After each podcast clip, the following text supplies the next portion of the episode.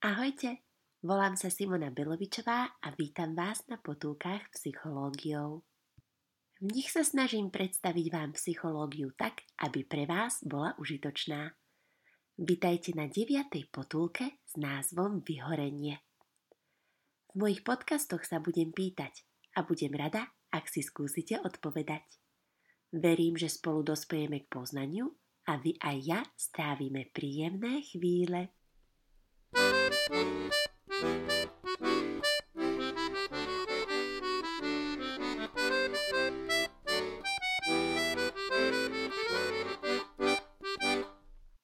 Vyhorenie, známe aj ako burnout, je prežívanie stavu citového, mentálneho a čiastočne aj telesného vyčerpania a opotrebovania.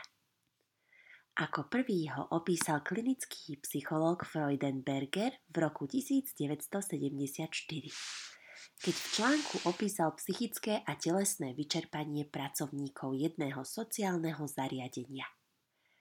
Názov vyhorenie má evokovať obraz vyhasnutia alebo dohorenia vnútorného zdroja energie, vitality, ktorá je psychickým ohňom života.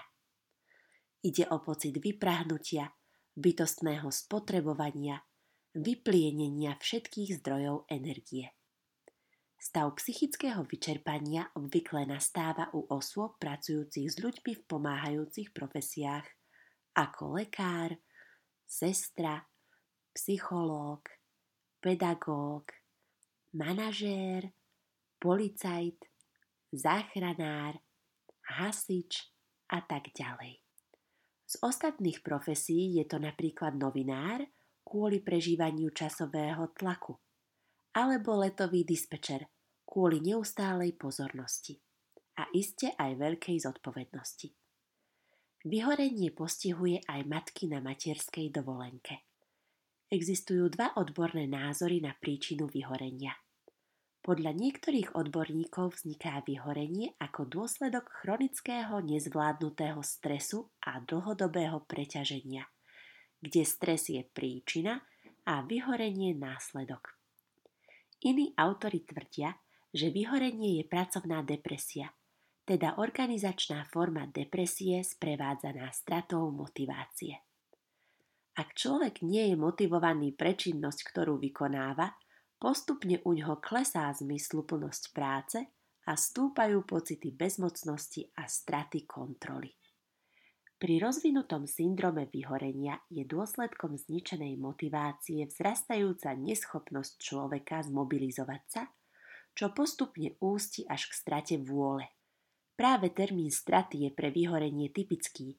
Stratí sa kontrola nad správaním, schopnosť zburcovať svoj potenciál aj vôľa vykonávať prácu.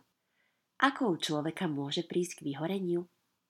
Prečo človek, ktorý mal svoju prácu rád, ju zrazu neznáša?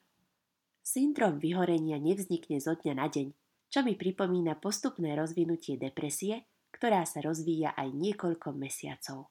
Ak ignorujeme prejavy, o ktorých som rozprávala v 7. potulke. Vyhorenie je chápané ako zakrádajúci sa proces, trvajúci väčšinou dokonca niekoľko rokov, ktorý sa začína malými varovnými príznakmi. Nastupuje nenápadne, vyvíja sa nepretržite, pričom človek často jasné varovné signály ignoruje. K príznakom vyhorenia patria tri kategórie stavov vyčerpania. Poprvé, fyzické. Typické je výrazné zníženie energie, chronická únava a celková slabosť. Po druhé, emočné. Nastupujú pocity beznádeje sprevádzané predstavou, že človek je v úzkých, akoby chytený do pasce a nie je možné mu pomôcť. Po tretie, mentálne. Ide o negatívny postoj človeka k sebe samému a svetu okolo. Príznaky vyhorenia najlepšie vidieť v strate motivácie – pretože ide o prechod od veľkých ideálov cez slušný štandard k postačujúcej norme, až je nakoniec vyhorenému človeku jedno, aký výkon podá. Proces vyhorenia prebieha postupne vo viacerých fázach. Rôzni odborníci členia proces vyhorenia do 4 až 12 fáz. Najčastejšie sa člení na 5 fáz. Čím je človek vo vyššej fáze, tým je vyhorenie väčšie a náprava ťažšia. Poprvé, fáza entuziasmu, uvádzacia fáza. Ide o nadšenie a preťažovanie. Človek má vysoké ideály, príliš sa angažuje pre prácu a svojich klientov, pacientov, žiakov a tak ďalej. Po druhé, fáza stagnácie, vytriezvenie. Ide o realizmus a náhľad, že ideály sa nedarí realizovať. Pracovné úlohy začínajú človeka obťažovať. Po tretie, fáza frustrácie, sklamanie. Ide o negatívne prežívanie konkrétneho pracovného problému alebo celej profesie.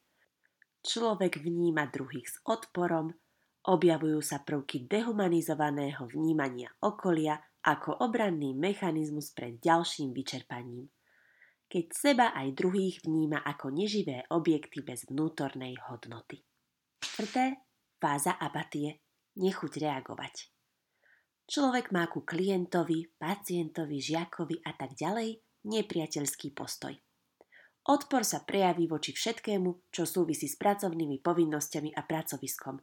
Človek už robí len najnutnejšie veci. Po piate, fáza úplného vyhasnutia, zosypanie sa. Štádium totálneho vyčerpania je sprevádzané cynizmom, otupenosťou, bezcitnosťou, odosobnením a stratou ľudskosti.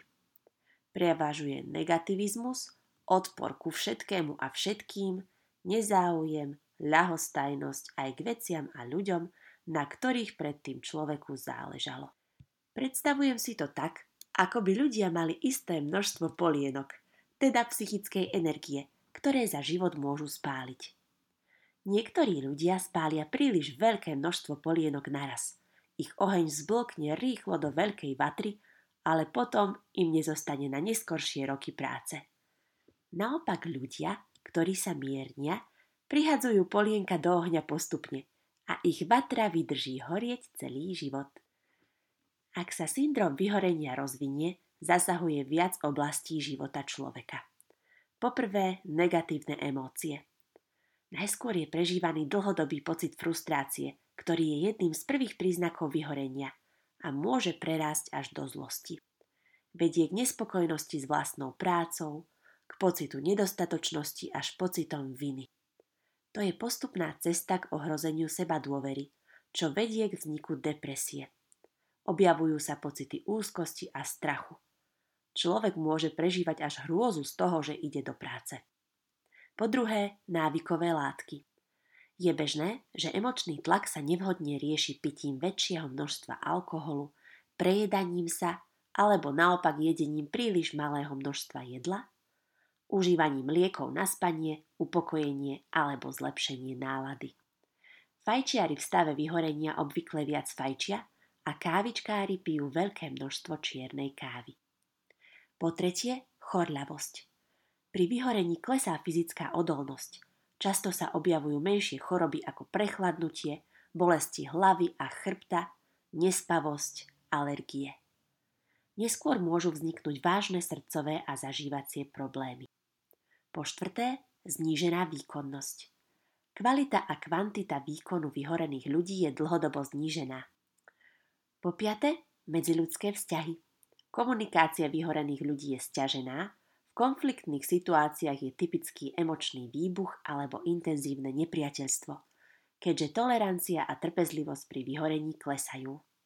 Obvyklý je sklon vyhýbať sa spoločenským kontaktom, citovo sa uzatvárať, prirodzenou obranou je nezáujem o problémy a city ostatných. Po šieste, riziko úmrtí. Pri vyhorení je vyššie riziko samovrážd a zlyhaní organizmu v dôsledku vyčerpania, napríklad kolapsov a infarktov aj v mladšom veku. Aké sú interné a externé rizikové faktory vyhorenia? Medzi interné faktory patria osobnostné črty, najmä osobnosť typu A, ktorú pomenovali v 50. rokoch 20. storočia americkí kardiológovia Friedman a Rosenman. Skúmali pacientov vo veku 39 až 59 rokov, ktorých sa pýtali otázky ako napríklad Cítite sa vinný, ak využívate voľný čas na oddych? Potrebujete zvíťaziť k tomu, aby ste mali potešenie z hier a športu? Zvyčajne sa rýchlo hýbete, chodíte, jete? Často sa pokúšate robiť súčasne viac vecí v jednom čase? U svojich srdcovo chorých pacientov si všimli spoločné psychické vlastnosti ako extrémna súťaživosť, nadmerná ctižiadostivosť, netrpezlivosť a nekompromisnosť. Väčšina ľudí sa nachádza na kontinuu medzi osobnosťou typu A a osobnosťou typu B, ktoré sa líšia reakciami na stres. Kým osobnosť typu A je netrpezlivá a agresívna, osobnosť typu B je trpezlivá a pokojná. Pritom obe osobnosti môžu podávať spočiatku rovnaké výkony, avšak po čase môže vplyvom osobnosti typu A prísť k vyhoreniu a zníženiu výkonu. Dobrá správa je, že osobnosť typu A sa dá zmeniť efektívnymi behaviorálnymi programami na osobnosť typu B, kedy sa človek napríklad učí ako spomaliť tempo, chôdzu, pohyby a gestá.